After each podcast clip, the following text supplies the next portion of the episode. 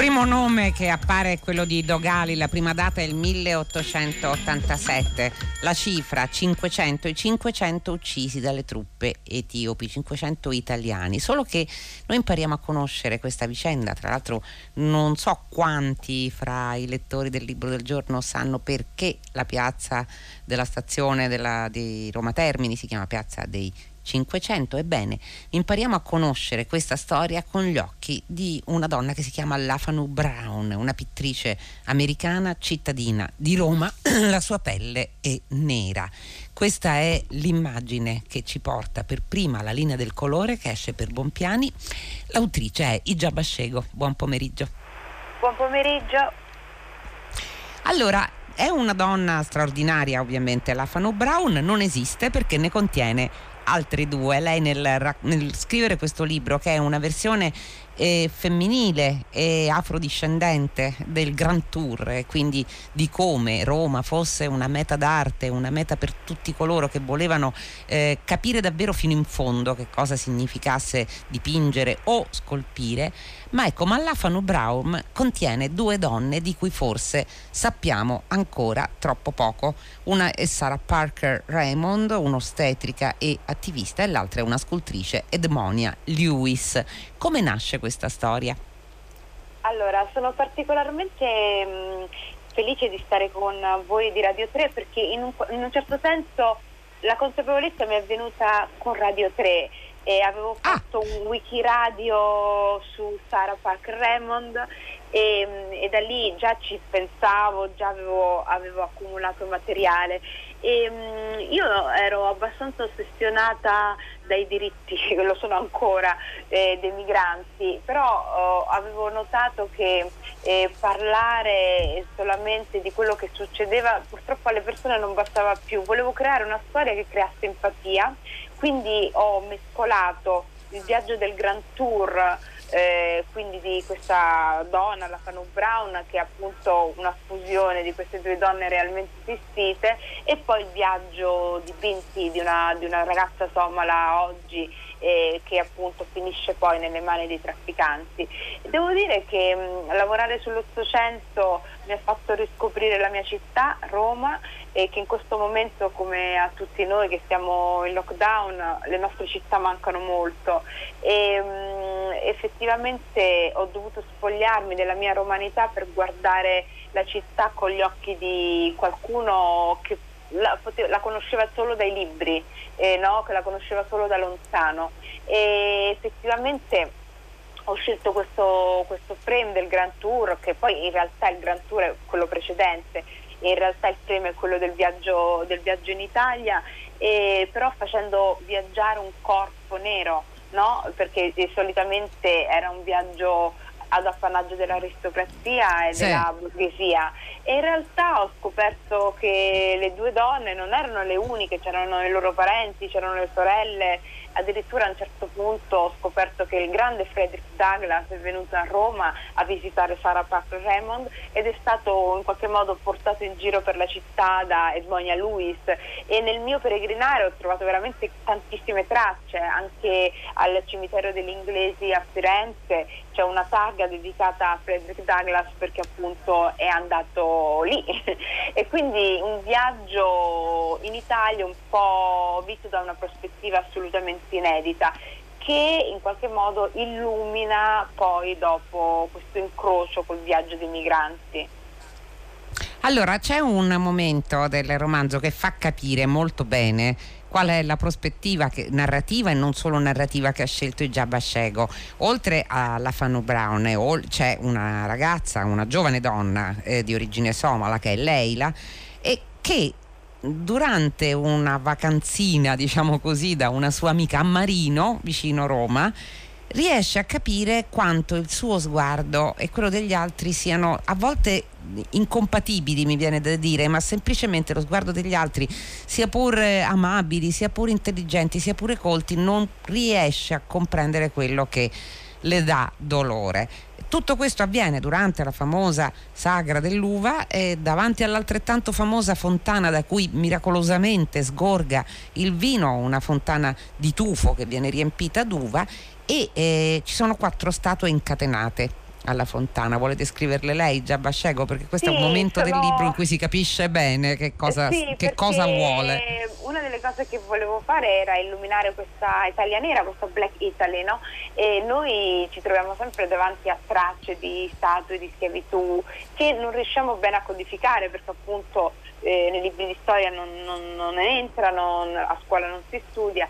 E a Marino però poi ti trovi quattro, quattro schiavi incatenati, due uomini e in modo inedito anche due donne seminude eh, che poi durante la sagra vengono anche coperte d'uva. Ed è interessante perché quello ci racconta di una schiavitù mediterranea che, di cui troviamo tracce a Venezia, di cui troviamo tracce anche a Livorno e ehm, io in questo, in questo, libro, infatti, una, uno dei vari motivi, ce ne sono tanti, era quello di far vedere tre Italie. No?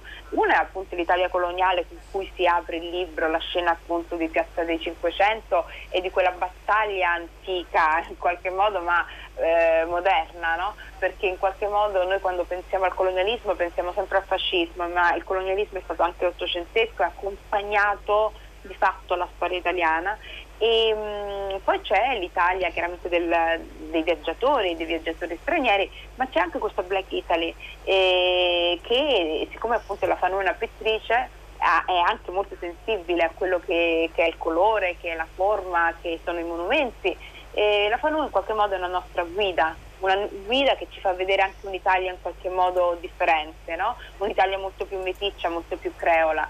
E il personaggio di Leila per me era poi fondamentale perché avevo proprio bisogno di un ponte tra passato e presente. Lei è una curatrice d'arte, è una, però è anche afro-italiana e soprattutto una afro-italiana come me è un po', un po vecchietta eh, che, ha, mm-hmm. che, ha, i suoi 40 anni e, e effettivamente Leila, molte persone mi dicono che Leila sono io, no? in realtà non è per niente autobiografica, però è in realtà autobiografica nel senso di una generazione, cioè volevo mettere in scena una generazione di, di noi abbastanza invisibile, perché quando si parla di figli di migranti si parla sempre di bambini o di ragazzi molto giovani, infatti è bello, ci sono tanti bambini, ci sono tanti ragazzi molto giovani, ma ci siamo anche noi, ci sono persone che hanno più di 50 anni, 40 anni e che hanno vissuto un'Italia quasi no, pre-internet, quando c'era ancora il gettone e come dico io eh, siamo cresciuti con i fumetti di Super Gulp, no?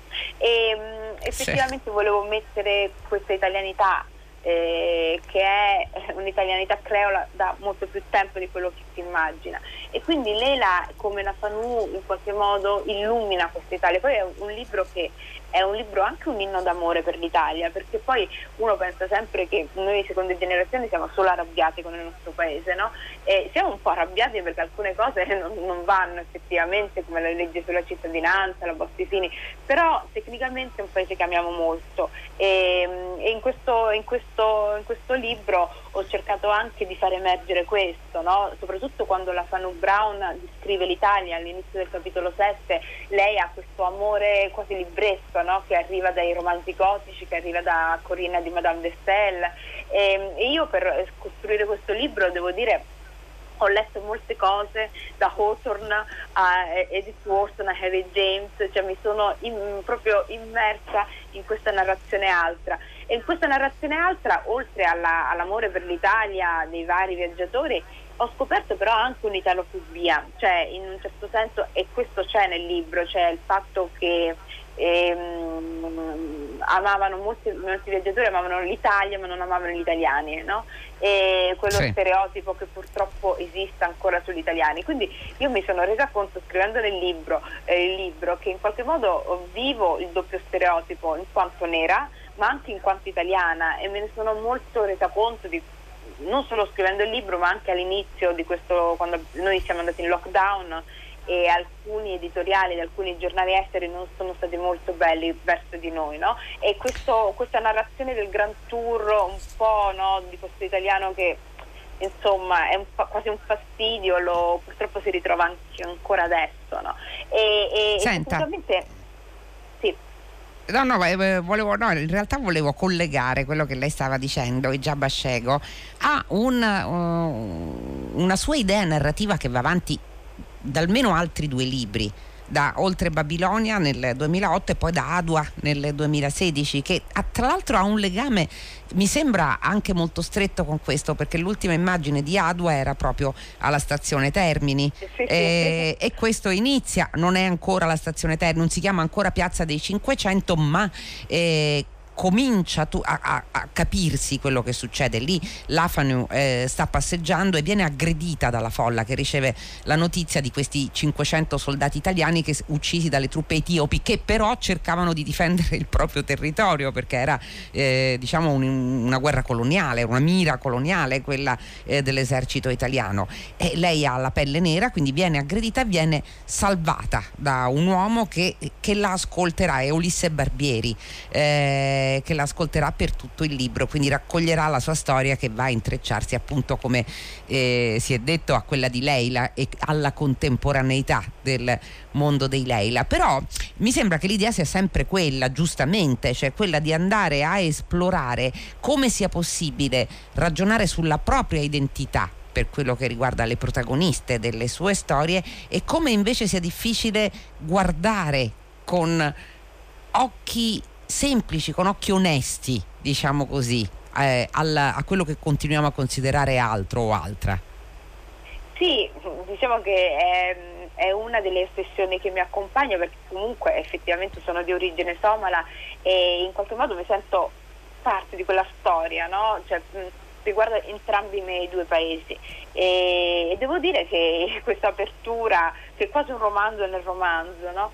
Per me l'ho sempre mm. considerato tale e mh, è anche un dialogo a distanza mh, con tutto quello che è stato il colonialismo italiano ma anche volevo far vedere per esempio nella figura di Ulisse Barbiere per me era molto importante far capire che c'erano sì italiani che, tro- eh, che erano for- fortemente colonialisti alcuni che si sono trovati nel mezzo di questa storia senza capirla bene però c'era anche un gruppo magari più esiguo, però di gente che ha detto di no al colonialismo, no? eh, penso a Barontini negli anni 40, ma anche a Ulisse Barbieri, quello reale, perché il nome è mutuato da un anarchico eh, che appunto la, l'ultima frase di, di quel, del prologo è effettivamente sua, ma non capito, branco di cretini, che, mm, che, i patrioti sono gli abissini, no? tratto da una sua poesia. C- c'erano persone che hanno detto di no e questo, questo, per me era molto importante, far vedere la complessità anche del quadro. No, non, in tutte le storie non c'è mai il buono, il cattivo, il bianco e il nero, è tutto molto più complesso e molto più sfumato. E poi è chiaro, noi come, come, paese è importante aprire anche no, uh, certe, certe, pagine della nostra storia e in questo, in questo, romanzo io ho fatto tantissimi riferimenti a anche altri romanzi, quasi un dialogo e questo, questo prologo è, un, è un, per me è anche un dialogo a distanza con D'Annunzio, con il piacere di D'Annunzio, no? perché a un certo punto lui eh, c'è D'Annunzio in questa scena, ma tecnicamente perché anche lui ne ha parlato di Dogali in, uh, nel piacere mh, mm, usando Andrea Sperelli mentre io ho usato Fanu Brown no? e quindi in qualche modo c'è anche una mia volontà di scavare, io ogni tanto lo dico agli amici, eh, c'è l'afrofuturismo, no? le donne nere che scrivono eh, libri fantasy o libri di fantascienza, penso all'immensa Octavia Butler, penso a tante altre. E però eh, io sono un afropassatista, cioè sono quella che scava, l'archeologo del passato, no? perché in qualche modo studiare il passato mi aiuta a capire il futuro, capire anche il nostro presente e mm, per me la storia è abbastanza fondamentale. Senta, eh, è molto interessante riuscire a scoprire, grazie a lei, le due donne che vivono, eh, una donna inventata, la Fanny Brown, perché lei prima ha fatto cenno sto- alla storia di Sara soprattutto, perché la storia di Sara Parker Raymond è interessantissima. Anzitutto è nata a Salem e da genitori che erano at- neri attivisti in prima fila contro il razzismo, di grande cultura, di eh, grande impegno anche. A sua volta la figlia evidentemente è eh, grande cultura, grande impegno, belle letture e a un certo punto c'è un incontro di cui effettivamente credo che siano pochi poi a sapere con Edmonia, con la scultrice e con uno scrittore che è Frederick Douglass e a quanto pare queste tre persone, questi tre artisti o, o comunque questi tre intellettuali si sono incontrati e hanno camminato insieme per le strade di Roma. Sì, sì, assolutamente, infatti eh, questa cosa mi ha, mi ha, molto colpito perché le, le biografie di queste due donne, ma in generale le biografie delle donne nei viaggi fuori appunto dai propri confini, soprattutto il viaggio in Italia, mi ha fatto capire che le donne eh, trovavano anche grande libertà, cioè libertà che non avevano nel loro paese di origine. Maggior, eh, questo valeva sia per le donne bianche sia per le lo- loro, perché loro appunto entrambe avevano sofferto un, um, aggressioni probabilmente Monia uno stupro, ma non, non si capisce bene, e, e, hanno fatto delle scelte di vita abbastanza forti. No? Comunque eh, Sara è diventata un'ostetrica e Monia è riuscita a diventare scrittrice, ma anche a, a, mm, si, è, si, è, si, è, convertita al cattolicesimo, ma era anche lesbica. Quindi in qualche modo... Eh, hanno fatto delle scelte di vita molto, molto forti e molto, molto tranchant in qualche modo per l'epoca. No? E io questo, mm, questo, l'ho tratto proprio da, da, dalle biografie, da, dagli studi che ho fatto perché mi ha colpito l'elemento di mh, mm, emancipazione femminile che c'era in questi viaggi. E infatti è, il libro in generale è un affresco al femminile mm. perché io sono molto affezionata a ai personaggi secondari che per me non sono assolutamente secondari e, um, anche che hanno tutti i loro difetti tipo Betsebea McKenzie che è una donna, una vedova riesce a trovare la libertà nella vedovanza però è anche dispotica no? perché vuole avere l'ultima parola su tutto e su tutti quindi eh, mi, per me è stata una grande palestra di, di umiltà, no? rimettermi davanti ai personaggi senza giudicarli e, e, e trarre, trarre, il loro carattere, portare avanti il loro carattere e le loro contraddizioni, perché anche la Fanù ha le sue contraddizioni, cioè tutti i certo. personaggi in qualche modo. E, in, questo, in, questo, libro però anche, c'è anche una doppia storia d'amore, quella sicuramente con Ulisse Barbieri e poi c'è un Frederick. Eh, di cui non, non, voglio dire molto ai lettori perché non voglio rovinare la lettura, però tecnicamente Frederick per me un piccolo piccolo è un po' Frederick Douglass.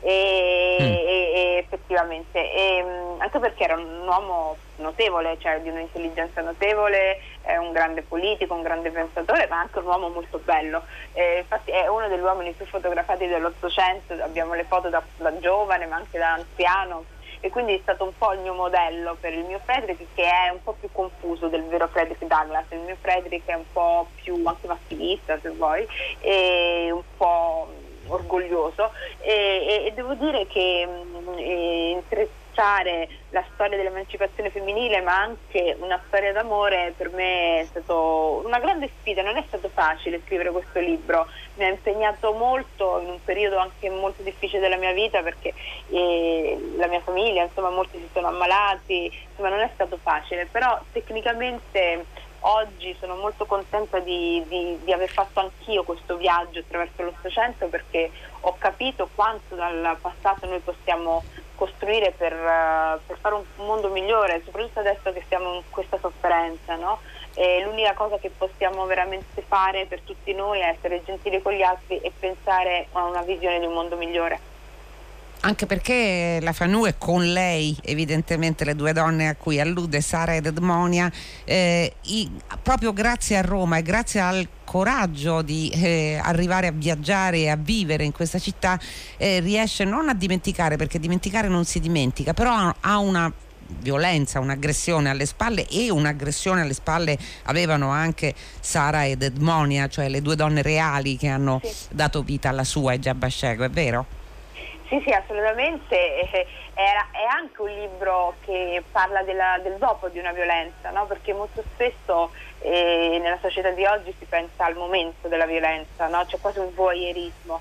E però tutta la costruzione e ricostruzione psicologica che deve fare una donna è qualcosa di molto faticoso e che, che ti prende anni e anni della tua vita. Ecco, in qualche modo volevo far vedere in piccolo anche questa ricostruzione che fa, che fa la mia personaggia, ma anche poi questa ricostruzione attraverso anche l'amore, no? l'amore reale per una persona, ma anche l'amore per sì. Roma per me Roma è una delle protagoniste della, del libro, ci sono anche altre città, c'è Genova, c'è, c'è Venezia, c'è, c'è Firenze, eh, eh, ma Roma è la protagonista assoluta perché in qualche modo è la città simbolo di questo romanzo ed è la città in cui mm, che è quasi un alter ego, no? cioè in Roma lei si specchia per ritrovare se stessa, un, un, se stessa che non aveva negli Stati Uniti, perché negli Stati Uniti aveva tutti quei paletti e Roma per lei è la città della libertà. E devo dire che anch'io scrivendo il libro ho scoperto Roma di nuovo, cioè è chiaro io sono romana, vivo qui da tantissimo, e però tecnicamente mh, noi, noi romani ci dimentichiamo quanto Roma è bella e quanto Roma è speciale e effettivamente vederla con gli occhi della Fanù mi ha fatto riscoprire la bellezza e questo suo essere incredibilmente, stupendamente speciale. Solo una piccola cosa alla fine, cioè in realtà si possono vedere alla fine del romanzo alcuni dei luoghi che sono raccontati con le fotografie di, Niro, di Rino Bianchi, c'è come un capitolo extra, diciamo così, che si chiama Noi nella pietra. Sì, allora perché la collaborazione con Rino è ormai assodata, sì. avevamo fatto insieme un libro, Roma Negata. Eh, Roma Negata. Co- sì, sulle tracce coloniali nella città di Roma e quindi a un certo punto ho pensato mm, aggiungiamo le foto perché chiaramente le foto della, della Fontana di Marino quanto quella di Livorno sono veramente uno spaccato anche di, di, storia italiana che magari non tutti conoscono. Io ho pensato che questo poteva essere una, un aiuto ai lettori e, no, uh, per scoprire di più il proprio paese un, appunto con un'ottica, con un'ottica, diversa. Poi eh, personalmente mi piace molto sempre il dialogo tra testo e fotografia. È vero, e soprattutto per imparare, come diceva lei, Giabascego, a guardare con occhi diversi. Forse eh, in molti abbiamo guardato la fontana di Marino senza renderci conto di quello che rappresentava davvero. Ci vuole un libro, ci vuole una scrittrice, ci vogliono altri occhi per farcelo capire. Il libro è La linea del colore, è uscito per Bompiani, l'ha scritto Ijaba Scego. Grazie per essere stata con noi. Grazie. Fahrenheit si chiude e si chiude naturalmente con i saluti della redazione. La redazione, come sapete, è composta da Giosuè Calacciura, Carlo D'Amicis, Lea Gemmato, Clementina Palladini, Daniela Pirasto, Laura Zanacchi, Benedetta Annibali in regia, Susanna Tartaro che cura il programma e Fabrizio Paccione alla console. La linea sta per andare a Paola De Angelis per, gra- per 6 gradi. Voi però potete continuare a scriverci utilizzando come sempre la mail, in questo caso fare con l'H al centro, che rai.it e continuate a raccontare di voi, di come state e di quello che fate. Quanto a Fahrenheit. Torna lunedì, lunedì dell'Angelo alle 15 su Radio 3, come sempre e come sempre felice serata a tutti voi e buona Pasqua da Loredana Lipperini.